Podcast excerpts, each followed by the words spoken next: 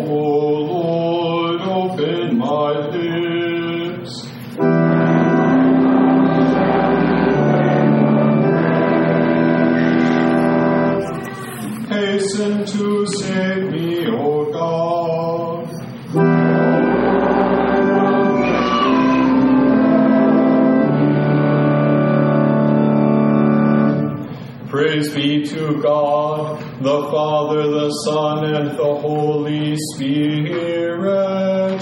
Let us worship Him.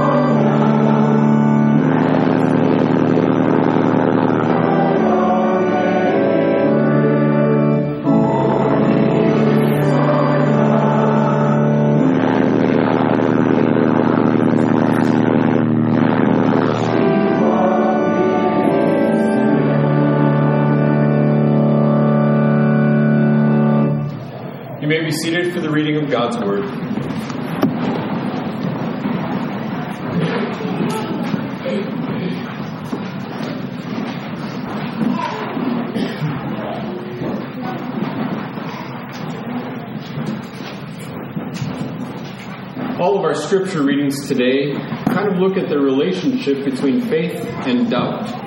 In our first reading from 1 Kings chapter 19, we see that victory at Mount Carmel is followed by doubt, yet God promises to accomplish his purposes through his word.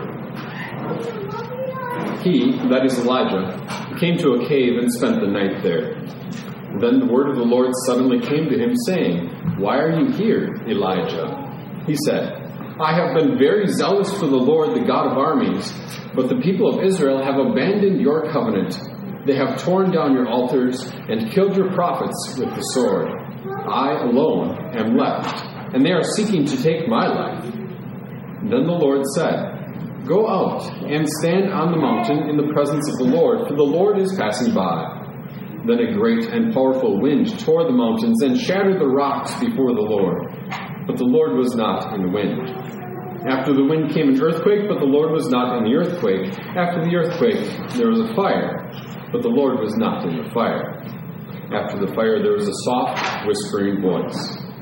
When Elijah heard it, he wrapped his face in his cloak, and he went out and stood at the entrance to the cave.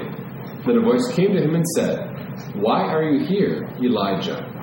He said, I have been very zealous for the Lord, the God of armies, but the people of Israel have abandoned your covenant. They have torn down your altars and killed your prophets with the sword. I alone am left, and they are seeking to take my life. Then the Lord said to him, Go back the way you came and go to the wilderness of Damascus. When you get there, you are to anoint Hazael as king over Aram. He will also anoint Jehu son of Nimshi as king over Israel, and Elisha son of Shaphat from Abel Meholah as prophet in your place. Whoever escapes the sword of Hazael, Jehu will kill, and whoever escapes the sword of Jehu, Elisha will kill. But I have preserved in Israel seven thousand whose knees have not bent to Baal, and whose lips have not kissed him. This is the word of our Lord. We continue with our psalm, our psalm for today, Psalm 73, as found on page 94.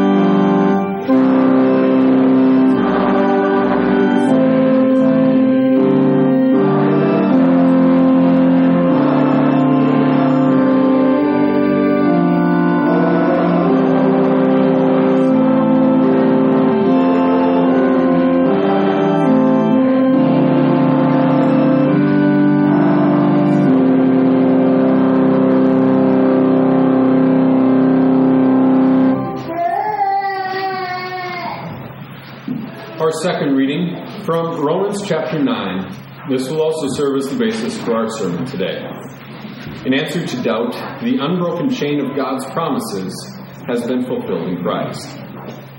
I am speaking the truth in Christ, I am not lying. My conscience testifies with me in the Holy Spirit that I have great sorrow and continuous pain in my heart.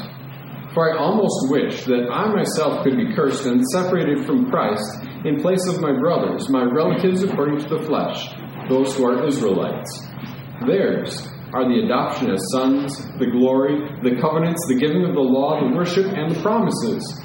Theirs are the patriarchs, and from them, according to the flesh, came the Christ, who is God over all, eternally blessed. Amen. Our theme verse is printed for you there. Alleluia. Now faith is being sure of what we hope for and certain of what we do not see.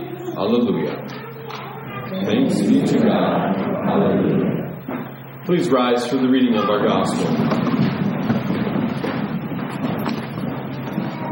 Our gospel reading from Matthew chapter 14. Immediately, Jesus urged the disciples to get into the boat and to go ahead of him to the other side, while he dismissed the crowd. After he had dismissed the crowd, he went up onto the mountain by himself to pray. When evening came, he was there alone. By then the boat was quite a distance from shore, being pounded by the waves because the wind was against it. In the fourth watch of the night, Jesus came toward them, walking on the sea. When the disciples saw him walking on the sea, they were terrified and cried out in fear, It's a ghost! But Jesus spoke to them at once, saying, Take heart, it is I, do not be afraid. Peter answered him and said, Lord, if it is you, command me to come to you on the water. Jesus said, Come. Peter stepped down from the boat, walked on the water, and went toward Jesus. But when he saw the strong wind, he was afraid. As he began to sink, he cried out, Lord, save me.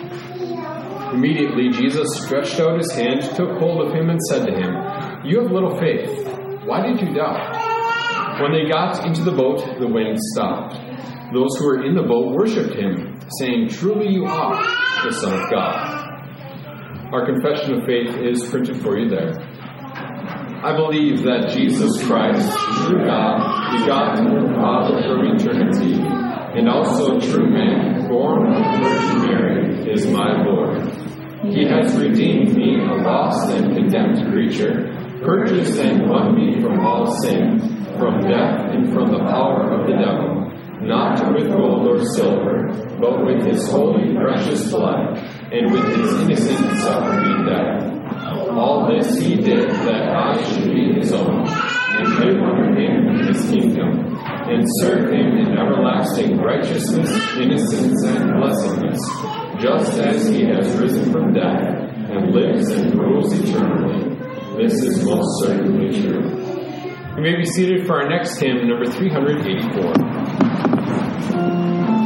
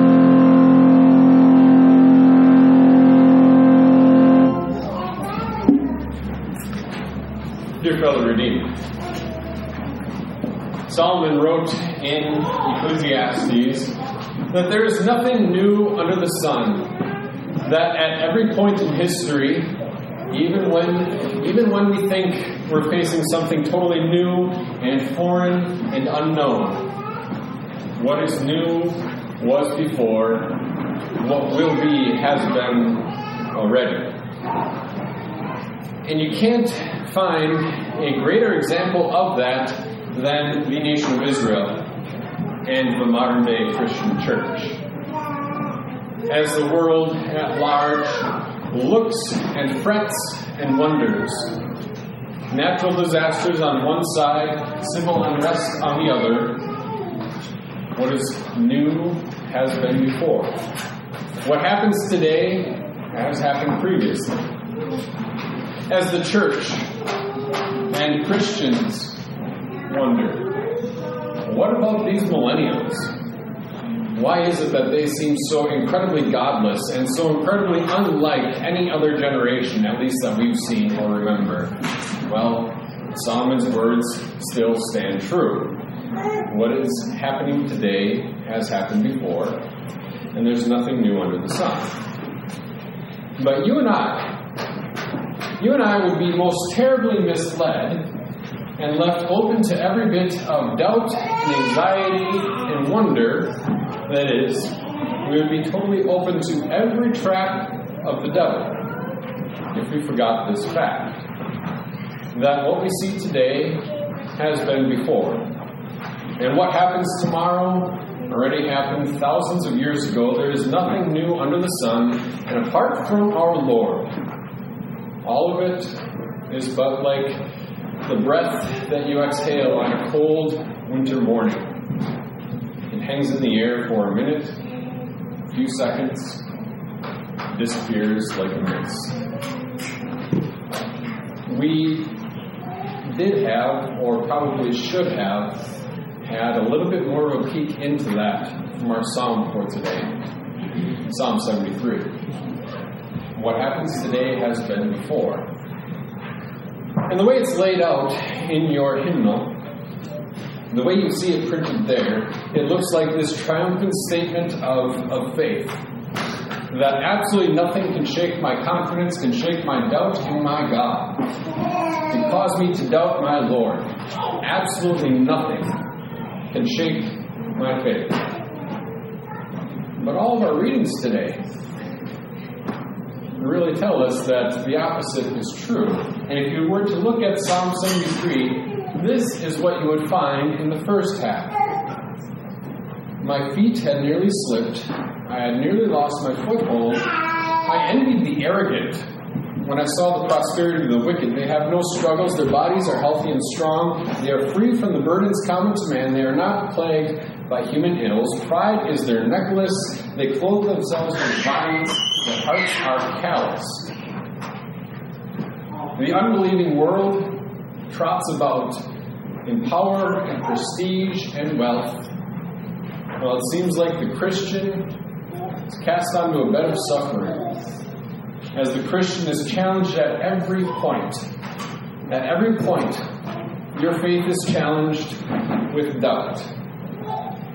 Because it's true that wherever God builds a church, the devil builds one right next door. And doubt and faith, at least in this world, walk right next to each other, almost like almost like the shadow that stalks your steps on a sunny summer day.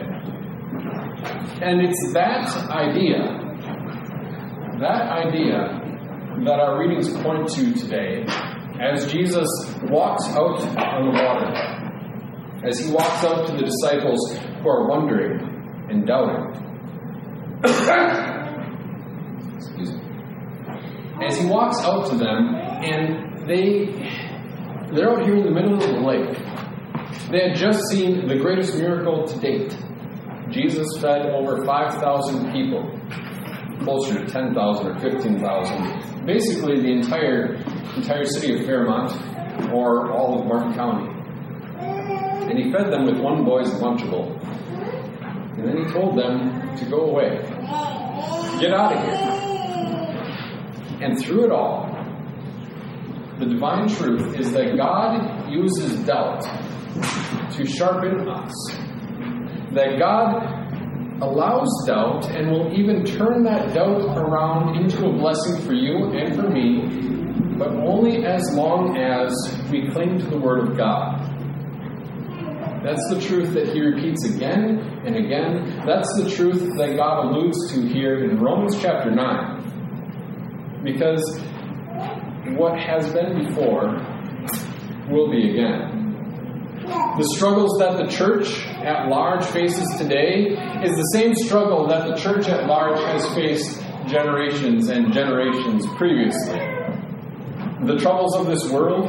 Well, of course. There have been earthquakes and fires, political unrest before, and there will be again. But God says, if you trust me, you have nothing to worry about. And really, the way he puts it is he, he flips it around and he says, You have little faith. Don't worry. Look at what he writes here in Romans chapter 9. Paul writes, talking about the Israelites. Theirs is the adoption as sons, the glory, the covenants, the giving of the law, the worship, and the promises. He basically says, the world as it had been, the worship life as it had been in Israel is pretty much the same as life is today. These Israelites were told that a Messiah was coming. They were told that God is far off and can only be approached through the shedding of blood. The Israelites were given the tables of God's law. The Israelite fathers were given the responsibility of raising their children in the Lord the Israelite people were gathered to, for worship to see the, the slaughter of lambs and the burning of the bodies on the altar, reiterating, repeating time and again that the far off God is only brought near through what he has given. And when we read when we read scripture, when we look at Old Testament history, when we see the miracles of Jesus, yes, doubt stalks right alongside our faith. Well, if only if only I would see Jesus feeding the 5,000, if only I would walk on the lake, take a stroll across Lake Sisseton, if only I would do that, then I wouldn't have anything to worry about. If only, if only we saw fire fall from heaven, then the millennials would be in church. If only we had eaten the food that Jesus provided, then our families would be raised in the Lord. But it's the constant tension between faith and doubt. And the only answer is in the Word of God. Because God doesn't do these things to impress. God does these things and allows these things to call people to repentance and to point them back to His Word. It's exactly what Paul says here. They had all these things. The nation of Israel was made from one man, Abraham, and he is good as dead, over 100 years old when Isaac was born chosen seemingly at random, a wandering Aramean who worshiped false gods until God called him to faith. And out of that one man, God made this nation. And they had the word God. And they, they had their worship life that pointed again and again to the truth that the far off God is only approachable by what he gives the perfect lamb, the worship life, the shedding of blood, the forgiveness. Because, yeah, he gave them the tablets of the law, but it wouldn't be very long at all. Moses wouldn't even make it all the way down to the bottom of the mountain before those laws would be completely broken. And not just in the shattering of the stone tablets, but in the idolatry of the people. That God is only approachable by what he gives. And if you're going to approach God on the basis of what you do, then it has to be perfect. Thanks be to God that the Word of God repeats for us the truth. That God has provided the second way, the substitute who has completely obeyed God's law in your place and mine. All he says, Jesus died for you. Trust him. How often? How often, when we see the events of this world, the events of our lives, the apparent decline of the church, the people throwing up their hands and saying, "Well, I can I don't have to gather together with my brothers and sisters in Christ. I can just be a Lone Ranger Christian and, and find whatever I need online." Doubt and faith walk hand in hand. Doubt stalks right behind faith. And the question, how do you approach a far off God? Paul tells us. Paul tells us that our God is trustworthy at every point in history. Paul tells us that the very basics of our faith have been unchanged since the beginning of time. That God's demands of perfection have never changed. That the doubt of the human heart is as wrong today as it was when Jesus chided his disciples, perhaps not so gently. You have little faith. Why did you doubt? Our Lord diagnoses the human heart as the far off God comes near again. And he says, Dear Christian, I am trustworthy. Dear Christian, you don't have to have wet soles from taking a stroll across the lake to see that God is trustworthy. Because you know your God is trustworthy in verse 5.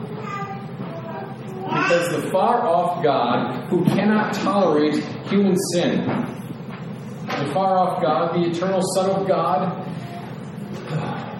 he has curly hair like Abraham.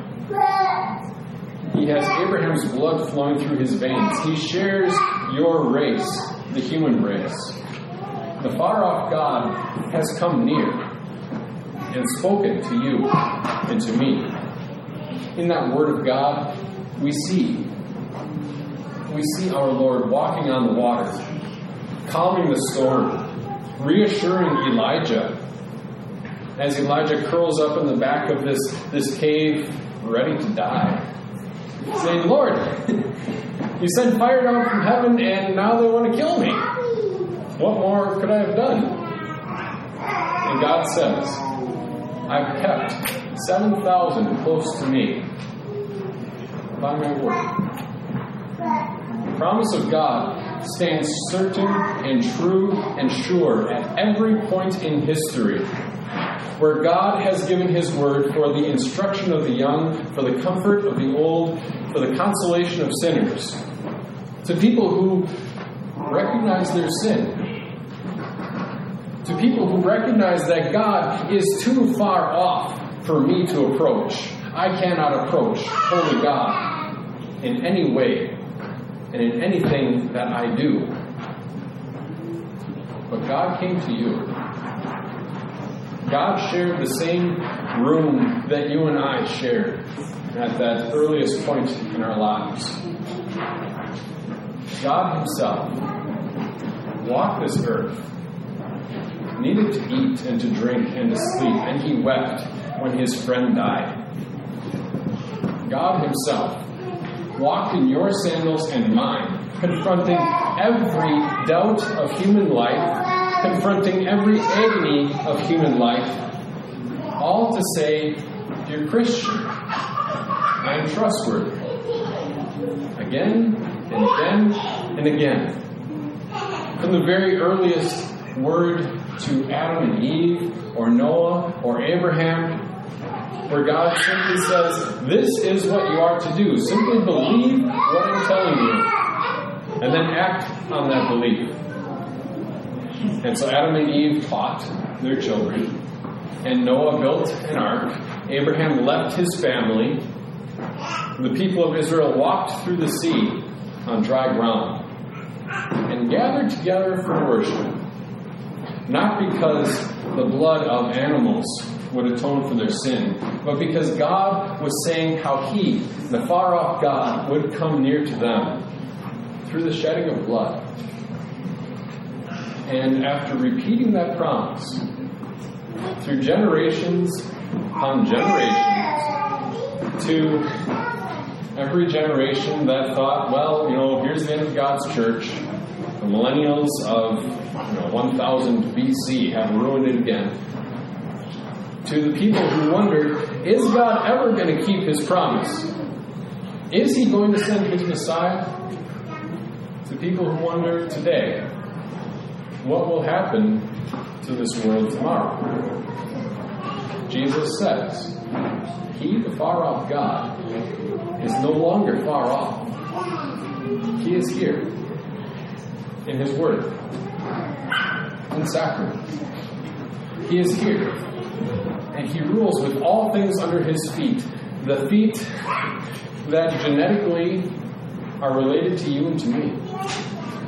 Because the far off God has made Himself near by taking on our humanity. And so he says to you and to me, at every point in your faith, whenever you have any doubt, God does not want to crush you under that doubt, and he has not left you to yourself to wonder, why is it that the wicked and the arrogant and the ungodly prosper? And why does it seem that Christians and believers are crushed? His answer is right here in his word. And his answer applies to every single person at every single point in history. The answer isn't something terribly flashy, it's that God is far off and unapproachable. He lives an unapproachable life, demands absolute perfection. And at the same time, that this far off God has come near to you and to me just as he came near to those disciples walking on the sea, and when he spoke the word, all their fears disappeared. And the only thing that they could hear after the crash of the waves and the crack of the thunder and the whirling of the wind, the only thing that they could hear was the dripping of water from their beards. See, our far off God has come near to you. He still does. In His Word, in His sacrament, and He He's not here to impress you and me with miracles. He's here to comfort you with the truth. That he is absolutely trustworthy. That when he says something, he does it. That when God announces through his called servant that your sin is forgiven. It's as true today as it was when Jesus declared it from the cross. That when he says, All have sinned and fall short of the glory of God, and all are justified freely by his grace, that's true for you. For young and old alike, millennial or Abraham, all have been have been approached by this far off God. The really neat thing about Psalm 73, well, first, is that it's recorded there in history. Recorded here in inspired scripture. That Asaph, the, the chief hymn writer for the Israelite people, at least after David, Asaph wondered, how is it that so many things seem to be going right for the unbeliever and wrong for the Christian? And how is it that God's people seem to put in the effort or not, and God's church always seems to be on the verge of absolute collapse? And he answered it the last verses of Psalm 73, some of which we sang. My heart and my flesh may fail, but God is the strength of my heart and my portion forever. Those who are far from you will perish. You destroy all who are unfaithful to you. But as for me, and as for us, who have been approached by our far off God and brought near to him in word and sacrament. But as for us, it is good to be near God. I have made the sovereign Lord my refuge. I will tell of all your deeds. That's really where Paul is going here in chapter 9 and following, where he says, Well, things really haven't changed, except for one. That all that spiritual reality of Old Testament time, the spiritual reality of pointing ahead and in symbol and action and worship, that spiritual reality has been made true and certain and physical in the person Jesus. In other words, there's nothing new under the sun, except that the God who is far off has come to you, and he still comes today. Amen. Please rise.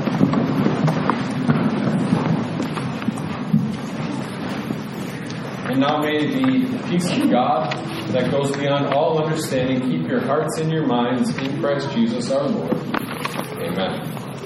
I invite you to turn to page 48 in the front part of your red hymnal. And on page 48, you'll find our sung confession of faith, the Te Deum.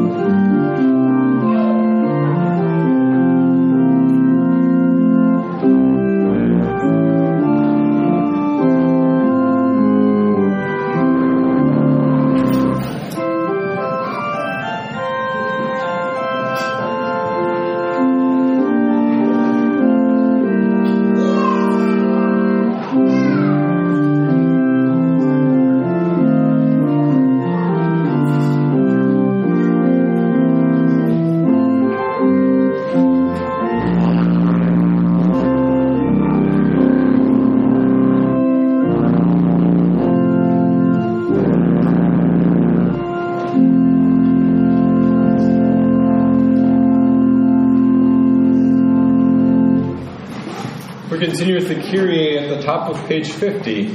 Please rise.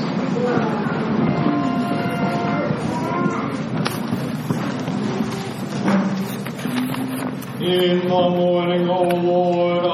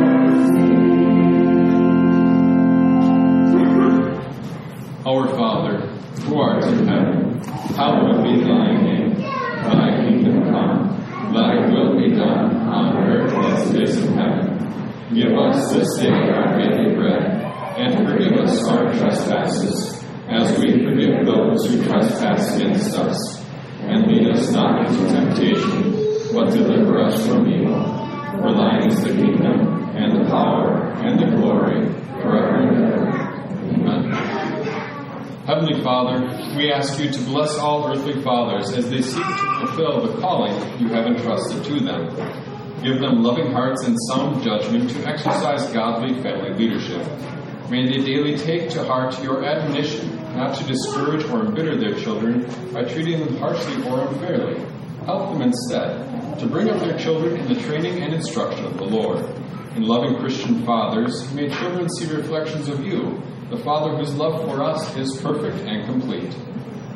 And Almighty God, merciful Father, our ever present help in time of trouble, once again we have come to realize that your thoughts are not our thoughts, your ways are not our ways. In your wisdom, you have permitted disastrous fires in the west, drought in the north, and hurricane in the south. Do not let the hearts of your people despair, but sustain and comfort them. Heal the injured, Console the bereaved and afflicted, protect the helpless, and deliver all who are still in danger. Through Jesus Christ our Lord. Amen. You may be seated for our next hymn as printed in your service folder.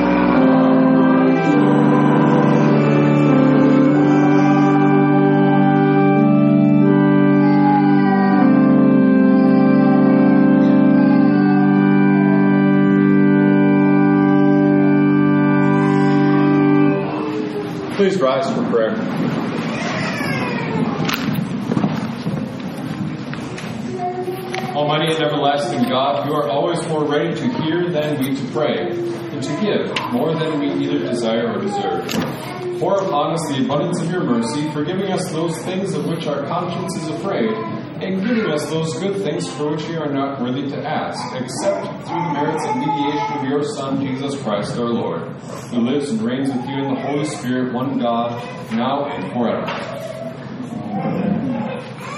And, O Lord, our Heavenly Father, Almighty and everlasting God, you have brought us safely to this new day. Defend us with your mighty power, and grant that this day we neither fall into sin nor run into any kind of danger. In all we do, direct us to what is right in your sight, through Jesus Christ, your Son, our Lord. Let us praise the Lord.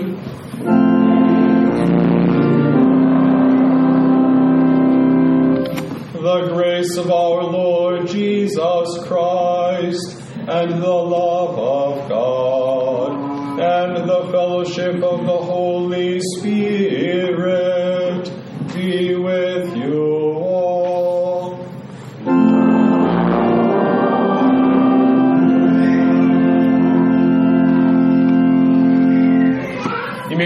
for our closing hymn.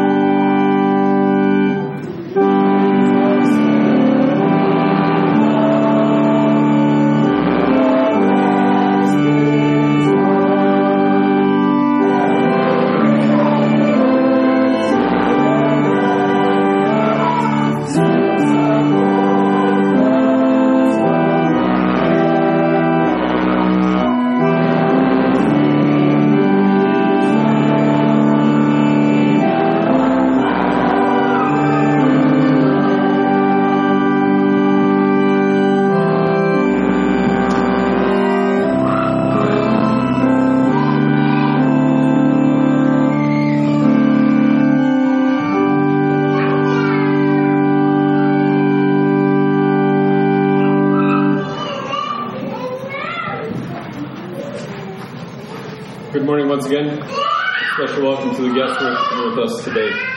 The, um, the announcements are there on page 7.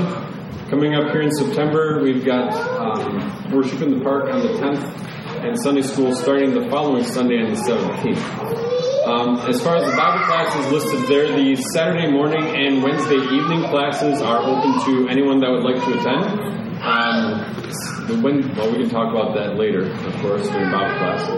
Um, they're open to anybody, and during during the school year here, our Sunday morning Bible class will probably start with a look at some Bible history, and our catechism kids, ages you know grades five through eight, uh, will be encouraged to sit with their parents for that discussion. Um, we can talk about that a little bit more during Bible class because the, the overall point is that we don't want, as a church and as a pastor, I don't want to remove the responsibility or the, privilege of um, parents instructing their children in the Lord, but rather encourage that however possible. So um, I'll talk about that a little bit during Bible class today. We'll look at the doctrine of the call, and uh, there we go. God bless your week.